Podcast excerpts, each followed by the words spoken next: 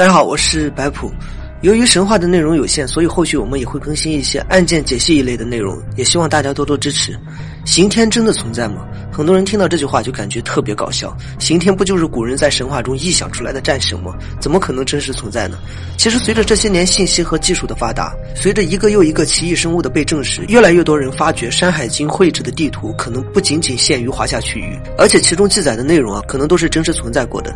其实不只是我们对于《山海经》好奇，在古代也有很多人对于《山海经》所记载的内容特别好奇，而且还有一个人考证过，据说他还真的查询到了一些不可思议的东西。在了解古人的考证之前，我们先来看一下刑天的事迹。关于刑天最早的记载，就是在《山海经》之中。所处的时代呢，大约是上古黄帝时期。从黄帝和炎帝联合大战蚩尤开始，他就已经存在了，隶属于黄帝部落，是一位非常勇猛的武士，右手拿着一把战斧，左手拿着一块盾牌。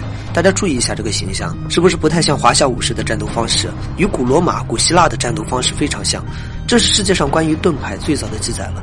其实，在西晋时期，就有人觉得刑天的原型可能不在中原地区。我们再接着往下看，之后因为皇帝与炎帝之间发生了冲突，皇帝把王位据为己有，而且还把炎帝啊赶到了偏远的南方天庭。刑天这个人脾气大，而且十分正义，气不过轩辕氏嚣张的态度，所以一个人杀到了中央天庭与皇帝对峙，质问皇帝为什么不与炎帝共分天下。皇帝恼羞成怒，拔出宝剑与刑天大战了起来。最终，皇帝趁刑天不备，一剑砍下了刑天的头颅。因为刑天所在的上古时期灵气充足，刑天又是修炼者，所以并没有因此死去，而是不断的在黑暗中摸索自己的头颅。皇帝担心刑天找到头颅后继续战斗，所以就用宝剑把旁边的长阳山劈了开来，刑天的头就掉了进去。之后，皇帝又把长阳山合了起来。刑天感觉到了身体周围的变化，知道皇帝将自己的头颅掩藏到了大山之中，但是并没有因此气馁，而是陷入了暴怒之中。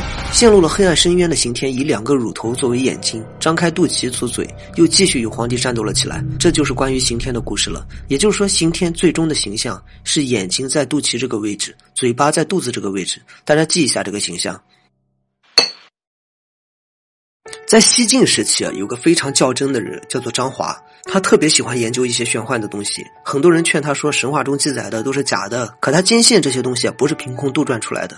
后来在张华的调查取证之下，还真的写下了一本名叫做《博物志》的书籍。由于这本书中记载的内容太过于志怪，所以一直到现在，很多人都认为这只是一本志怪小说。在这本书中记载了很多有关于神仙、神功、神像、不死术之类的故事。当然，在这些质疑中啊，也有不同的声音。也有人认为张华在一些机缘巧合下真的成仙了，所以把自己的所见所闻写了下来，其中就包括战神刑天的故事。在《博物志》之中，刑天被称为五首名，而且其中说明刑天并不是一个人。很可能是一个种族。根据张华的记载来看，他们大约生活在古罗马时代的撒哈拉沙漠这个地方。他们没有头，五官长在胸部。至于张华是怎么走到这个地方去的，我们不知道。但是可以通过古罗马时代的文献记载来看一下，是不是真的存在这个叫做无首名的种族。在某百科记载上，公元前六百年到公元前三世纪的非洲东部地区啊，还真的存在过一个叫做布莱梅斯的种族。这个布莱梅斯的意思就是无头人。曾经希腊地理学家斯特拉波调查过关于无头人的事情。斯特拉波的记录啊，算是比较靠谱的，所写的很多书籍也都是纪实性的。关于布莱梅斯的事情就被记载于他写的历史学之中。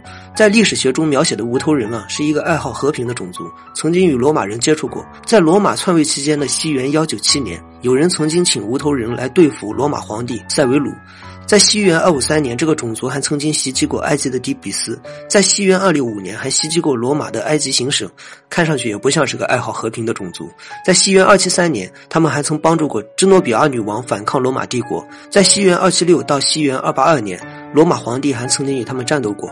在记载中，这些无头人的肩膀非常高，他们的外貌与有关于刑天的描写基本一致，而且他们生活的附近还有很多与他们类似的种族，里面不乏有狼头人、双头人、独眼人等等。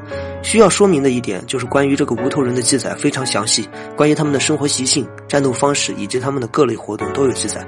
而且斯特拉波是比较严谨的文学家，所以这么来看的话，这个叫做 Blamis 的种族可能真的存在。如果他们真的存在的话，那么他们身边这些奇异的人是不是也真的存在呢？那么他们生活的地方会不会是《山海经》的发源地呢？又或者说，《山海经》记载的生物可能是真的存在过的？